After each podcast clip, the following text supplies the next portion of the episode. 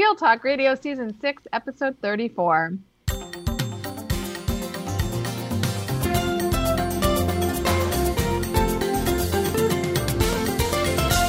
Welcome to Season 6, Episode 34 of TL Talk Radio. I'm Lynn Fuini-Hetten. And I'm Randy Ziegenfuss. Today, we're speaking with Cale Birk, co author of the book PLC 2.0 Collaborating for Observable Impact in Today's Schools, and the accompanying toolkit, which is filled with tools and protocols. Cale is also the co author of another great book, Changing Change Using Learner Centered Design. And we chatted with Cale and his co author, Charity Allen, on an earlier podcast that we'll share in the show notes.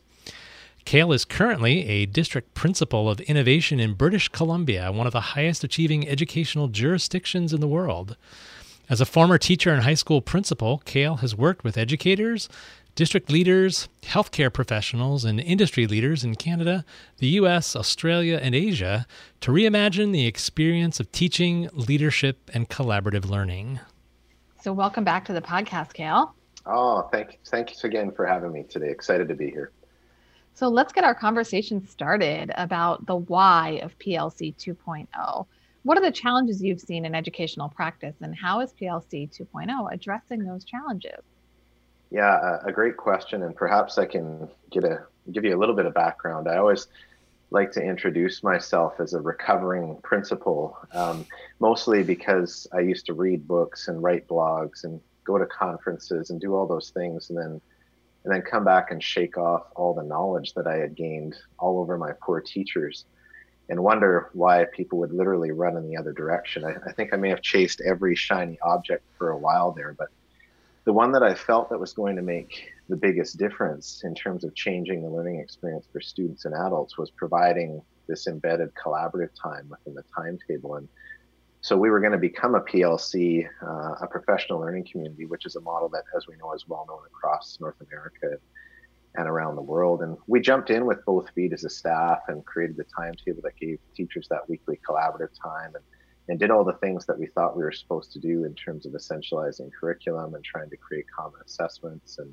providing more time and support for those students who struggled. Um, and at one point, we were even recognized as a as a model PLC school. However, um, shortly thereafter, I began to notice a number of challenges, some of the challenges that I think the book helps to address um, for, for teachers and leaders. And first of all, the classroom experience actually hadn't changed that much for students. They were still doing similar work, they had a similar level of engagement.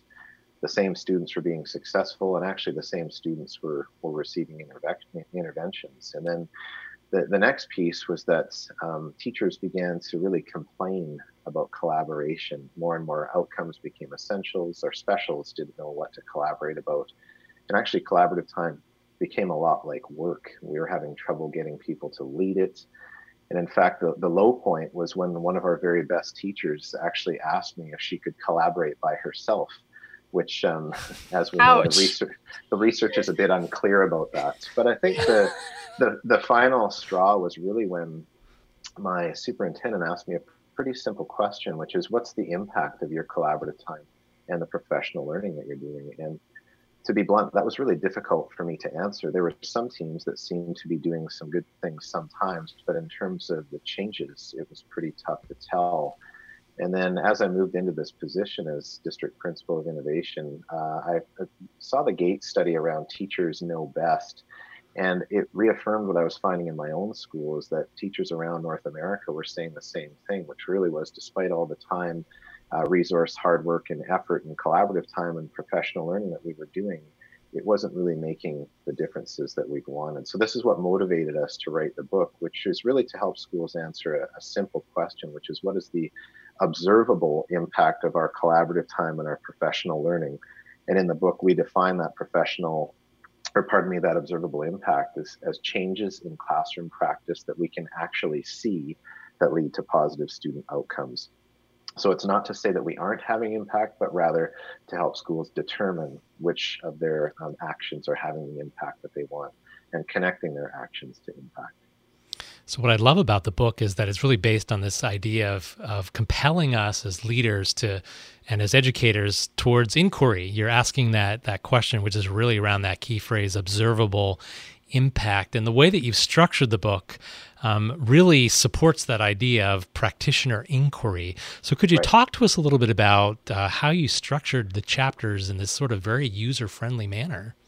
Yeah, great. And I think if you recall from the last time we spoke together, my, my real passion is around user experience and designing with the learner at the center. And that was a big part of our first book. And one of the things that um, took me a long time to figure out is, is really a, a, a, simple concept borrowed from the design world, which is if it doesn't work for the user, it doesn't work. And in, in education, the analog would be if it doesn't work for educators, it doesn't work. And you know, being out of the classroom for a while, I, you, sometimes we lose touch as leaders, which with how busy um, teachers actually are. And so, as we know, when we did our ethnography, when we were designing this book, um, we we talked to teachers, lots of teachers, and lots of leaders, and they are busy. And what we want, what we understood from them, is that they want to be able to connect the content with their own context, and then quickly move from theory to practice, followed by an opportunity to discuss how it fits into their thinking. So, and to be really blunt, the educators told us. We get that we might need to do something differently. We get that there's research to support making a change, but how do we actually do it? So, with the book, Garth Larson, my, my brilliant and talented co author, designed it to try and fit the natural reading tendencies that our reader wanted. A couple of basic questions or look fors in the chapter to prime our mental pump, a story that resonates, and some practical tools that can be used immediately on Monday with some reflection questions to guide the discussion. And with the toolkit, we really spent an inordinate amount of time testing the tools and protocols in the book with teachers. We still do t- today. And in fact, um, we have modified a number of the tools already according to the needs so that we actually have a co authorship that's taking place with the people that, that we're working with. So that's really the structure of the book is to meet the needs of the user. And we'll get to some questions about that toolkit, which is amazing the the tools that you have in there to really support that work. So let's transition a bit and think about the PLC 2.0 model and how it's designed to support schools wherever they are in a change process, as all of us are thinking about change and working to transform our schools to um, improve practice and student achievement and um, creating more learner centered opportunities. Right. Yeah. So, great question. And one of the things that we know um, both from our personal experiences and the, and the research that we've done, is that every district, every school, every team, and even every teacher are in different spots. And if a model has only one entry point and then a linear sequence to, to follow to move to improvement, we found it actually created a bunch of different problems. People often had to start again. They would say, Didn't we already do this? Didn't we already go through and try and essentialize the curriculum before? And, and how come this didn't work? And, and the other piece was that people were spending so much time developing common assessments, common outcomes, that they actually didn't get to the work. And so th- the reason that we changed or wrote the book in, in the way that we did is we wanted to provide multiple entry points for people. And so I'll run you through a, little bit of the model. It has five questions, but the, the cool piece is, is that you can start with any one of the questions. And that was really important to us because every school is in a different spot.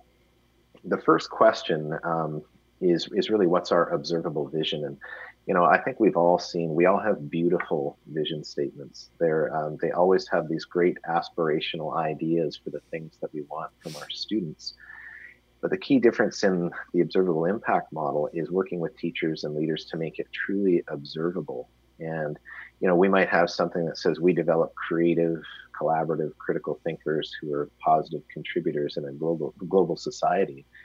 But what does that mean for the grade six teacher who's just trying to keep a lid on her kids on a Friday afternoon? And so I, we believe that Richard Elmore really said it best. Um, if you can't see it, you can't assume it. So what we really want people to think about is, is what would a layperson actually see in the classroom that tells us that we are developing creative thinkers or collaborative thinkers or critical thinkers? And a vision that we can't actually see, we would say that would be a mirage. And so in the 2.0 model, we really go into detail to help schools and district create that observable vision. But if a school has already created a vision, great. We really want to help them make that vision more observable. The second piece is, and the second step is really what's our evidence based reality? And I know when we hear the word evidence, we often talk about data, achievement data, work habit data, survey data that we can collect, the number of students who are writing AP exams, which to me was always a bit of a bizarre measure. But in 2.0, we would call these box scores or educational box scores. These are the types of data that are often easy to collect, but we know that they don't tell the whole story of a school and why the data has led has led to um, to what we see in our students. So, if schools are already collecting evidence, this is great. We give them tools and protocols to begin to go beyond the box scores and look at the data that leads to the box scores. What are the teaching moves, the practices in the classrooms, and the activities and assessments that we create to observe our vision in our students? And because we've created an observable vision, we want schools to take that vision into the classroom and see what's really coming to life. What can we actually see? The third piece is really about the learning that we need to do. And too much of our learning, our professional learning, has really become what we would call Snapchat learning. That type of learning that's great at a Friday PD, but by the time Monday rolls around, we're sort of sucked back into the jet stream of teaching and the snap, uh, the learning disappears. Um, in 2.0, we know that schools already have PD plans, but we really want to make impactful professional learning. And one of the analogies that we would use is, is that if we go out to buy a new house, before we go and buy the house, we would create a list of features that we were hoping to see to say that this house had impact. You know, three bedrooms, two bathrooms, a walk in closet, and a hot tub type thing. We want to take that same analogy to professional learning for a full day PD on something like creating authentic tasks, what would we hope to see before we go to that professional learning? What would we hope to see that's different in our teachers, in our students? And by creating this sort of impact list prior to professional learning, we can actually see afterwards if it's made a difference. And I think the key piece is is we really need to move beyond if I get one good thing about out of a PD day. Um, you know that to me is really bad what we would say roe which is return on effort. Um, the fourth step is really about where we get to have fun. We get to try things out. We get to take those strategies and bring them into the classroom but we also have observation protocols so that we can really allow people to start to see when i did this then i noticed this. And then finally it's really around what's our impact and what we're trying to get people to do is move from you know this strategy was awesome or boy, it was horrible, don't do this, to this was the impact that we hoped for with this strategy. And this is the impact that we actually observed. And to borrow from our good friend Jenni Donohoo, the most important thing we feel we can do is connect our actions to impact in a classroom. So we really want to take where a district is at, meet them where they're at, and connect their actions to impact. So, a series of simple but yet powerful questions. And let's dive into the question around um, the observable vision. How might a school or a district go about creating a powerful vision for learning? Yeah, it's it's the probably the biggest question that we get asked. Um, as most people roll their eyes as we know when we hear the word vision, and mostly because our experience tells us that everyone has a vision, but we don't actually see it. And you know, um, I was at the Cineplex uh, a few weeks ago, and there was a huge sign that says Cineplex. We we passionately deliver an exceptional entertainment experience. And at the same time, I had a you know very disinterested employee tell me that when I got to the front of the line that I'd have to move to the next line, which had 15 people in it, because he was heading for a break. so I didn't see passion. I certainly wasn't getting any exceptional entertainment. And what it showed me again is that our vision is not necessarily congruent with what people see. Mm-hmm. You know, one of the things um, that I've really been fascinated by is looking at other industries and even other things that we do and, and seeing what we can learn. And a lot of people have done work around positive behavior intervention system or PBIS. And I, am not here to endorse PBIS or, or deny it, um, but rather what can we learn from PBIS? And what's interesting is, is when it comes to PBIS and behavior expectations, we write them in really student friendly language. They cover different contexts. We revisit these expectations all the time. And what struck me was that if we're willing to detail the concept of something like walking down a hallway, which, you know, I'm going to gamble and say that this is a relatively concrete skill that most students are going to master, if we're going to detail this down to the last detail degree, minute, and second. Why wouldn't we do that same level of specificity in student friendly language with something as abstract and com- complex as critical thinking? These things are hard. And in 2.0, there's sort of three main concepts. First, if we say our students are more diverse than ever, then when we create a vision, it's pretty important that we acknowledge that our communities are more diverse than ever, and we have to involve our communities in the development of the vision, not just from our perspectives as an educator. And we have tools to help teachers and leaders do this. The second piece is the vision has to be observable to anyone and everyone who will be impacted by it, which includes not only educators, but students and parents. So if we want students to learn to think critically, why wouldn't we take the same approach as we do with behavior and PBIS or learning targets in the classroom? Why wouldn't we describe it in a way that students can educate and educators can actually see it? And the third piece is, is that we often make visions of the student.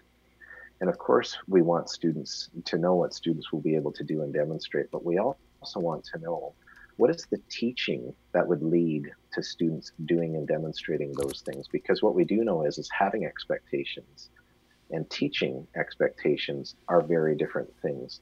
So, by making sure that we include our communities, um, by really making that vision observable and having it in student friendly language, and then finally having a vision that goes beyond the student, but also to educator and the task, I think that's how we can really make an observable vision. So, earlier, Randy mentioned um, toolkit and protocols and um, how they can be utilized by schools and teachers and leaders. Why do you view the tools and protocols as important um, so that we can work to create that more observable impact in schools? Like, what's the value added for the resource? Well, you know, it's funny because my answer is morphing on a daily basis. The majority of the work that I do now is actually with teacher teams. And um, what I have come to recognize is that um, teachers and leaders are incredibly busy, and leading collaborative teams is really hard work prepping for collaboration meeting collaborative meetings is really hard work. And uh, you know we often do this on our way to the meeting with a sandwich hanging out of our mouth our cell phone on one ear and a student pulling on our sleeve as we walk down to the meeting. So we wanted to make the user experience of these tools very high for the people that we're going to be using them. First of all, they, they need to meet the, the needs of the team leaders. This, the tools are actually, and the protocols are step-by-step lesson plans that anyone can use. I know one of the things that used to happen with collaborative meetings is if the team leader wasn't there, the sort of foundations of the meeting shook and everyone panicked and didn't know what to do. We want to make it so that it doesn't matter who is leading the collaborative team meeting, the protocol can help guide us. The second piece is, is they need to meet the needs of all the team members. They've actually been designed using thinking routines and protocols that teachers can actually take back to their classrooms and use with their students later that day. So rather than just having a, a collaborative time, what a concept if we could have a collaborative meeting where I walk away and go, hey, I can use something like an opinion line or a talking circle in my classroom next period and I think one of the biggest things uh, as well that comes along with it is they really meet the needs of the school leaders. Each of the tools is designed to create a visible and tangible product.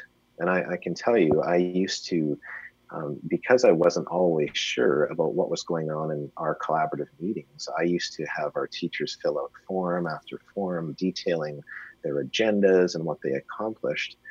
And you know what was hard is that for even our highest functioning collaborative teams, this was a lot of extra work. What we wanted to do is make sure that principals don't have to force teams to fill out these forms, the team accountability forms like I had. We want our collaborative spaces to look like great kindergarten classes. When you walk in, you can quickly observe what people have been working on. And if a school leader wants to know what the social studies team is doing or the grade five team has been working on, we want those team leaders to have just a really simple response, which is just come into our collaboration space and you can actually see mm. what we're working on. So, so we really feel that those key elements are the things that have made the protocols so popular right now with people who really want to do great, great collaborative work. They just need some guidance to be able mm-hmm. to do it. So good stuff. All right, as we uh, head into the last lap of our conversation, we have a series of lightning response questions. uh, for all of our guests, and so you actually get to answer them as well. Who is one expert our listeners should connect with to learn more about change in our schools? Well, you know, I, I really want to give a, a shout out to uh, Jenni Donohoo, who is a, a fellow Canadian uh, as well, but is also, to me, the global thought leader um, and author of Collective Efficacy. And if people haven't heard of the work she's doing on the number one factor in Hattie's research list for impact in the classroom, they need to. She has worked with John Hattie personally and also uh, speaks to people all around the world, not only about change she really talks about connecting change to impact, not changing for the sake of change. So Jenni Donohoo is one that I think people should really uh, be thinking about right now. Okay. How about a book? What book would you recommend to our listeners? Um, I, I, still think a more beautiful question by Warren Berger is one of the most important books that any educator can read the one thing that I find myself continuously working on is is how I can ask um, in what we would call in, in our 2.0 language activation questions, questions that actually activate people's thinking. And I think Warren's work has completely influenced my work with schools, with teachers, and collaborative teams. So I think a more beautiful question is a great one for people to read, and it's a really fun read as well. Yeah, we actually did a podcast with him when he's when his book came out, so we'll link to that in the awesome. show notes. And he's coming on uh, later this year to talk about his most recent book. So awesome. we're looking forward Lo- to that. Love him. It's great. Mm-hmm. Last question, Cale: What online site, resource, or person do you learn from regularly?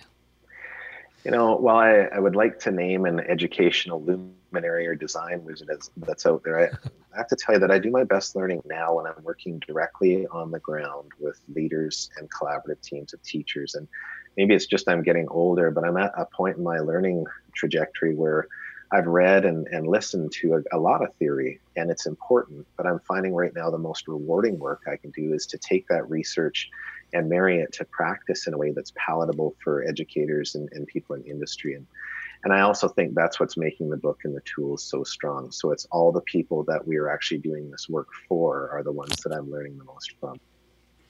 Sounds great. Well, thank you so much for sharing those resources. We link them in the show notes. Um, and if you're not going to read the book, at least give a listen to the podcast with Warren Berger and a more beautiful question.